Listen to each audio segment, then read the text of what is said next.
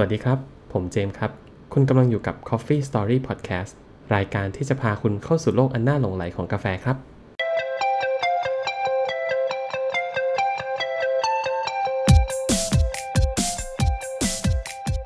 สวัสดีครับ สวัสดีแบงค์ครับ สวัสดีครับคุณเจมส์ครับ วันนี้ก็กลับมาอีกแล้วนะครับกับ Coffee Story Podcast นะครับ วันนี้ก็จะเป็นเรื่องของเครื่องชงมืออีกตัวหนึ่งที่ เรียกว่าได้รับความนิยมอย่างล้นหลามนะครับ ก็คือ AeroPress นั่นเองตามที่สัญญากันไว้ในตอนที่แล้วนะครับ ก็เหมือนเดิมเลย ก็จะพาไปดูประวัติ แล้วก็ข้อดีข้อเสียวิธีใช้ราคานะโอเคครับก็อันนี้อันนี้ผมเป็นคนทำการบ้านเองนะเดี๋ยวผมก็เล่าไปเรื่อยๆเลยนะครับอืมต้องฝากคุณเจมส์โซโล่แล้วเนาะตัว a e r o p a c e นี่ก็จริง ๆ พวกเราก็ก็เป็นคนแรก ๆ เลยนะกล้าเคลมว่าเป็นคนที่ที่ทำมาเนาะ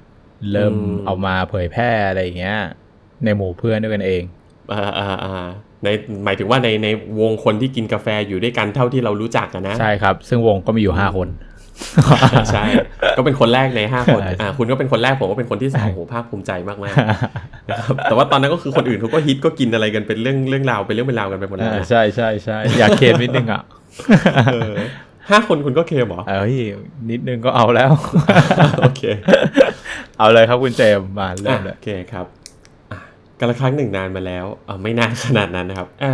ตอนประมาณปี 2005 นะครับ AeroPress เนี่ยก็ถือกำเนิดขึ้นมาจากประวัติของอาจากฝีมือของคุณอลันแอดเลอร์นะครับ คุณอลันเนี่ยไปไปดูประวัติเขาสักนิดหนึ่งคุณอลันเนี่ยจริงๆแกเป็นนักประดิษฐ์เนาะก็ทำโน่นทำนี่คิดค้นนี่นั่นโน่นไป แต่ว่าธุรกิจของแกจริงๆเนี่ยคือแกทำสิ่งที่เรียกว่า Aerobi นะครับ A E R O B I E ใครสนใจก็ลองไป Google ดูได้ครับ Aerobi เนี่ยจริง ๆ มันเป็นเอ่อฟริสบี้คุณแบงค์รู้จักฟริสบี้ไหมครับ แบบที่ฝรั่งเขาชอบปาให้หมาไปคาบอะครับ อ๋อ แบบที่ผมเล่นกับคุณเจมส์มันก็อ่าโยนใช่ที่ผมวิ่งไปคาบห้องเอ้ย คือเหมือนกับแกก็เป็นประเภทอย่างเงี้ย คือเอ้ยดูฟริสบี้แล้วแบบอืมเราน่าจะทำให้มันดีกว่านี้ได้นะ แกก็ทำติดโน่นเพิ่มนี่เข้าไปกลายเป็นแอโรบี้ขึ้นมาก็ขายดิบขายดีกันไป มีอยู่มาวันหนึ่งครับ แกก็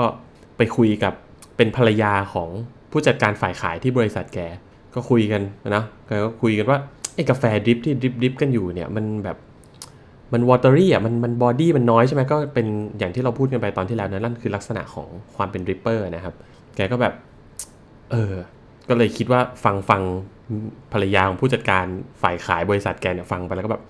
ได้ challenge accepted เดี๋ยวเราปรับปรุงเรื่องนี้ให้มันดีขึ้น แกก็ไปนั่งทำไอ้เครื่องชงแบบใหม่มากุ๊กกุ๊กกุ๊กก็ทำโปรโตไทป์ไปสามแบบสี่แบบทำไปเรื่อยๆ ทดลองทำกินทำกินเอาไปให้คนนั้นคนนี้ลองใช้ ปรับปรุงดีไซน์กันมาเรื่อยๆ แล้วก็จนในที่สุดก็กลายมาเป็น AeroPress แบบที่เราเห็นกันอยู่ในปัจจุบันนี่เองนะครับ ซึ่งลุงแกก็ภาคภูมิใจกับสิ่งนี้มาก แล้วก็เคลมว่าเนี่ย เนี่ยสามารถทำกาแฟได้แบบความ concentration ความเข้มข้นนี่แบบเครื่องชงเอสเปรสโซ่เลยนะ ซึ่งหลาย ๆสำนักก็เคยพยายามทำแล้ว ก็ยืนยันตรงกันแล้วว่า ไม่ได้นะมันไม่ได้เออเพราะว่าเครื่องชงเอสเปรสโซ่เนี่ยจริงๆ มันใช้ความดันเยอะมากนะครับที่ AeroPress ที่เอามือคนกดเนี่ยจริงๆ มันก็ไม่ได้เข้มข้นขนาดนั้น แต่ว่าถึงจะเป็นอย่างนั้นก็ตาม AeroPress ก็ยังเป็นเครื่องชงกาแฟที่ได้รับความนิยมแล้วก็มีคนใช้งานอยู่เยอะแยะมากมายไปทั่วโลกนะครับ เพราะอะไรเดี๋ยวเราไปดูกัน เออ แต่พูดถึงเนี่ยมันก็มีเกร็ดเล็กน้อยนะคือ มันดังจริงนะครับ ดังจนถึงขนาดที่ว่ามีการจัดการแข่งใช่ขันใช่ AeroPress World Championship เลยนะครับ เป็นเรื่องเป็นราวเออแล้วก็ล่าสุดนี้มีคนไทยไปคว้าอันดับ2มาด้วยนะครับ อ๋อเหรอฮะ ใช่แล้วครับ ผมผมไปกินฝีมือเขามาแล้วโหสุดยอดมากเลย กินตอนแรกสะดุ้งเลยเอ่อกาแฟอร่อยร้อนมากเหรอครับ อ๋ออ๋อยังไงว้าว้ายไม่ตบกันเลย อะไม่เอาละ โอเค พอหอมปากหอมคอเอออร่อยจริงอร่อยจริง ครับ อะไรต่อ อะ ต่อมานะครับ คุยกันเรื่องข้อดีมากกว่า อะ ข้อดีกันก่อนดีกว่าว่าทำไม AeroPress ถึงเป็นที่นิยมนะครับ ข้อดีของเจ้าเนี่ยมันมีหลากหลายมาก เริ่มกันตั้งแต่ข้อแรกคือ มันเบาแล้วก็พกพาสะดวก เพราะว่ามันเป็นแค่พลาสติกกับยางครับเนาะมันไม่มีชิ้นส่วนที่เป็นโลหะอะไรเบา แล้วก็พกพาสะดวกมากๆ ใครที่แบบอยากจะพกออกไปกินข้างนอก ยิ่งปีหลังๆ มานี่เขาออกรุ่น AeroPress Go ที่เป็นตัวเล็กมาโอ้โหก็ยิ่งเล็กยิ่งเบาเข้าไปอีกนะครับข้อ 2 มันทำความสะอาดง่ายมาก ง่ายมากจริง ๆ ถ้าไปดูวิดีโอเนี่ยก็ โอ้โห แบบกดปุ๊บแล้วล้างนิดเดียวเราใช้ได้เลยนะครับ มันไม่ยุ่งยากมาก ข้อ 3 คือมันประยุกต์ใช้งานได้หลากหลาย มันผมเคยเห็นคนเอาไปชงชาอย่างนี้ก็มี หรือจะชงกาแฟก็ชงกาแฟได้หลายแบบ จะชงแบบเข้มๆหน่อย หรืออ่อนหน่อยเราปรับตัวแปรได้หลายอย่างนะครับข้อ 4 ก็คือมันมีอุปกรณ์เสริมนะครับ หลังจากที่ลุงแกทำ Aeropress ออกมาก็มีคนคิดว่าเออมันก็พอมันเริ่มฮิตเริ่มฮิตก็แบบเอ้ยถ้าเอาไปทำแบบเป็น cold brew จะเป็นยังไงนะ ถ้าเอาไปแบบ เพิ่มความดันด้วยไอ้วาลตัวนี้มันจะเป็นยังไงนะไอ้ฟิลเตอร์ถ้าเป็นไม่ใช่กระดาษ แต่เป็นโลหะรสชาติมันจะกลายเป็นยังไงนะ ก็มีคนทำของเล่นออกมานะครับสำหรับใครที่คิดว่าเจ็บแล้วไม่อยากจบ อยากจะซื้อเพิ่มอีกก็สามารถมีของแต่งนะครับ เอามาแต่ง Aeropress ของคุณได้อีกนะครับ แต่งไปแต่งมาเหมือนแต่งรถเลยคุณเจมส์นะฮะก็ช่วยเพิ่มความหลากหลายให้กับความที่มันหลากหลายอยู่แล้วเนี่ยไปได้อีกนะครับ ข้อ 5 ก็คือราคามันไม่แพงมาก แน่นอนว่าไม่นับอุปกรณ์เสริมที่เราจะซื้อเพิ่มนะครับตัวเครื่องชงมันเองเนี่ยก็อยู่ประมาณพันกว่าบาทพันกลางๆนะครับแต่แน่นอนมีข้อดีก็มีข้อเสียนะครับ ข้อเสียหลักๆของ Aeropress เลยเนี่ยก็คือด้วยความที่มันปรับได้หลากหลายเนาะเราเองก็อาจจะต้องจูนเยอะหน่อยกว่าจะเจอรสชาติที่ใช่ของตัวเองนะครับ แล้วก็ข้อ 2 ก็คือความจุของตัวมันเนี่ยด้วยความที่มันเป็นเอ่อ ลุงเนี่ยคือคิดว่าแกตอนแกคิดเนี่ยคือคิดว่าแบบทำชงกินเองอะ่ะก็ไม่ได้คิดว่าทำเป็นเลเวลอุตสาหกรรมอะไร ถ้าเพื่อนมาบ้านสัก4ี่ห้าคนต้องชงกาแฟให้เพื่อนเนี่ยก็อาอาจจะต้องจูนเยอะหน่อยนะใส่กาแฟเยอะแล้วก็กดน้ำออกมาแล้วค่อยไปผสมน้ำทีหลังข้างนอกอะไรเงี้ยเพราะตัวความจุของกระบอกเองเนี่ยมันไม่ได้เยอะมากนะครับ ผมว่าอาจจะต้องไปฝึกเล่นกล้ามมาด้วยนะก่อนที่คุณจะทำกาแฟให้สี่คนกินครับเพราะว่ามันจะกดยากเนาะอืมใช่และอย่างหนึ่งคือบทเมื่อยแน่นอนอะผมบอกเลยว่าคุณจะแบบสุดสุดยอดมากกล้ามแขนขึ้น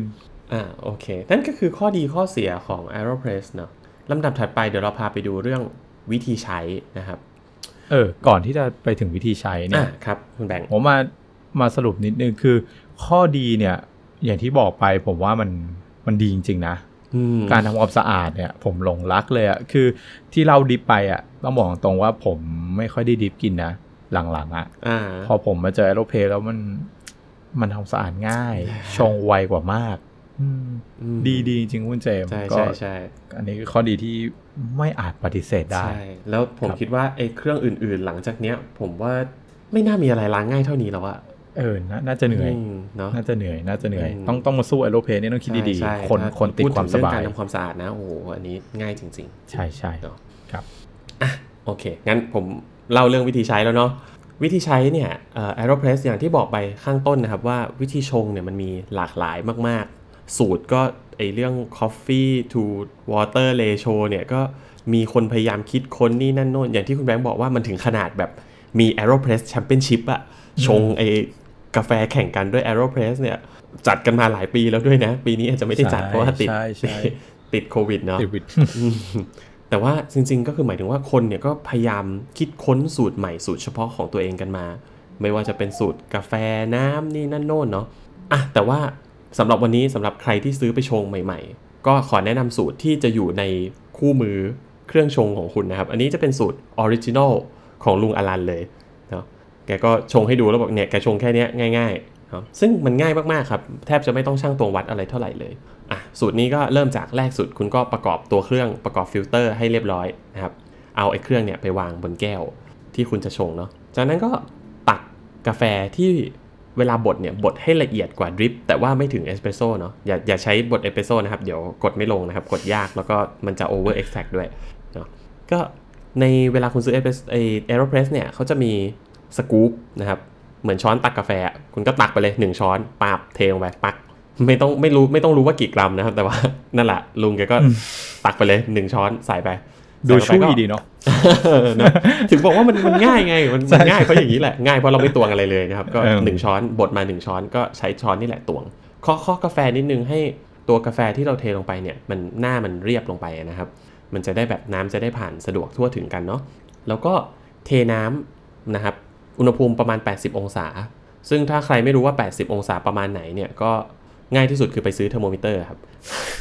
ของนั้นเลยนะ อันอ่าอันนี้ก็จะก็จะแก้ปัญหาได้อืมแต่ว่าไม่คือคือมันมี trick นิดนึงอันนี้เสริมเนาะ trick นิดนึงก็คือสมมติซื้อเทอร์โมมิเตอร์มาใช่ไหมครับ แล้วก็ที่บ้านใครเอ่อมีไมโครเวฟหรือมีอะไรอย่างเงี้ยครับไมโครเวฟน่าจะง่ายที่สุดนะ อธิบายง่ายดี ก็คือเวลาคุณใส่น้ำลงไปอะเนาะแล้วก็เอาไปตั้งในไมโครเวฟสมมติว่าตั้งไป 2 นาทีเอาออกมาปุ๊บคุณวัด สมมติว่าคุณเจอแล้วว่าไมโครเวฟเนี้ยน้ำปริมาณเนี้ยใช้เวลา 2 นาที คุณก็จำว่าโอเค 2 นาทีเนี้ยแล้วหลังจากนั้นเทอร์โมมิเตอร์ก็ไม่ต้องใช้แล้ว ก็สามารถที่จะทำซ้ำๆแบบนี้ได้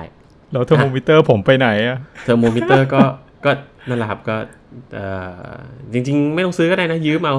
พอรู้แล้วก็เออก็ก็ไม่ต้องใช้ละนะครับ ใช่ใช่โอเค ทีนี้พอได้น้ำมาเราเทน้ำไปเอ้ยปกติเราจะมี coffee to water ratio ใช่ไหม coffee เท่านี้ต้องเติมน้ำเท่าไหร่ อันนี้ลุงแกก็เทเลยปุ๊บเติมไปเนี่ยครับ ข้าง aeropress มันจะมีสเกลบอกอยู่เนาะเป็นเลข 1 เลข 2 เลข 3 เลข 4 อะไรว่าไป แกก็บอกว่าเนี่ยเติมประมาณถึงเลขเลข 1 จนถึง 1.5 กะกะเอาเทลงไปป้าบก็อีกแล้วไม่รู้น้ำหนักเท่าไหร่นะครับก็เสร็จปุ๊บก็เอาไม้ไม้คนนะครับ ไม้คนนี่ก็แถมมาให้จากตัว Aeropress เหมือนกันก็คนไป คนสัก 10 วินาที จากนั้นก็ประกอบตัว plunger นะครับ ตัวกดแล้วก็กดใส่แก้วได้เลย ตรงนี้มีทริคนิดนึง ลุงแกก็มักจะแนะนำเสมอว่า เวลากดกดช้าๆ ถ้าเกิดรู้สึกว่ามันมีอะไรต้านมืออย่างเงี้ยคุณก็หยุดก่อน แล้วค่อยกดต่อ เพราะไม่งั้นแทนที่จะรีบจะกลายเป็นยิ่งช้านะครับแล้วก็กาแฟก็อาจจะไม่อร่อยตามตามนิยามของลุงอลัน กดออกมาเสร็จปุ๊บก็เนี่ยแหละครับได้แล้วกาแฟสไตล์สไตล์เอสเปรสโซ่เนาะที่เหลือถ้าอยากจะให้มันเป็นอเมริกาโน่ก็เติมน้ำซะ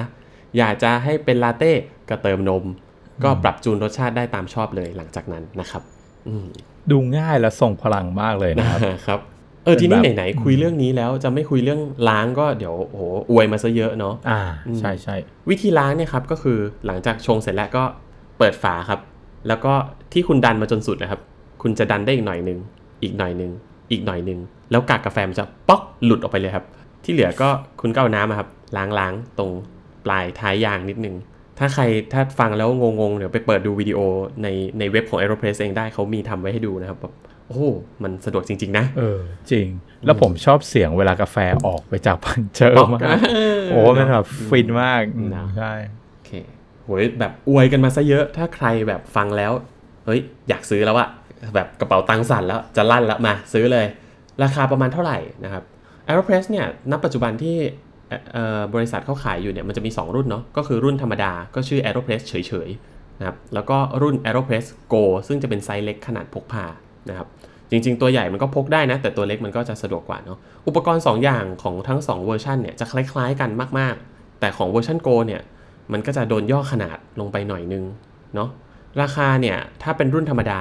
จะประมาณผมดูอยู่เช็คล่าสุดประมาณ 1 4 9 0 1 5 9 0 ครับประมาณนี้ ก็ได้ของครบ กระดงกระดาษอะไรไปพร้อมชงอะครับ ส่วนรุ่น Go ที่เป็นไซส์เล็กขนาดพกพาลงมาสะดวก เล็กลงแต่แพงขึ้นนะครับ ก็อยู่ราคาอยู่ประมาณ 1,690 บาทเนาะแล้วก็มีเออบางคนอาจจะเริ่มคิดแล้วว่าโอ้แต่ฟิลเตอร์มันเป็นกระดาษนี่ กระดาษใช้แล้วมันก็หมดใช่ไหมใช้ไปเรื่อยๆเรื่อยๆแล้ว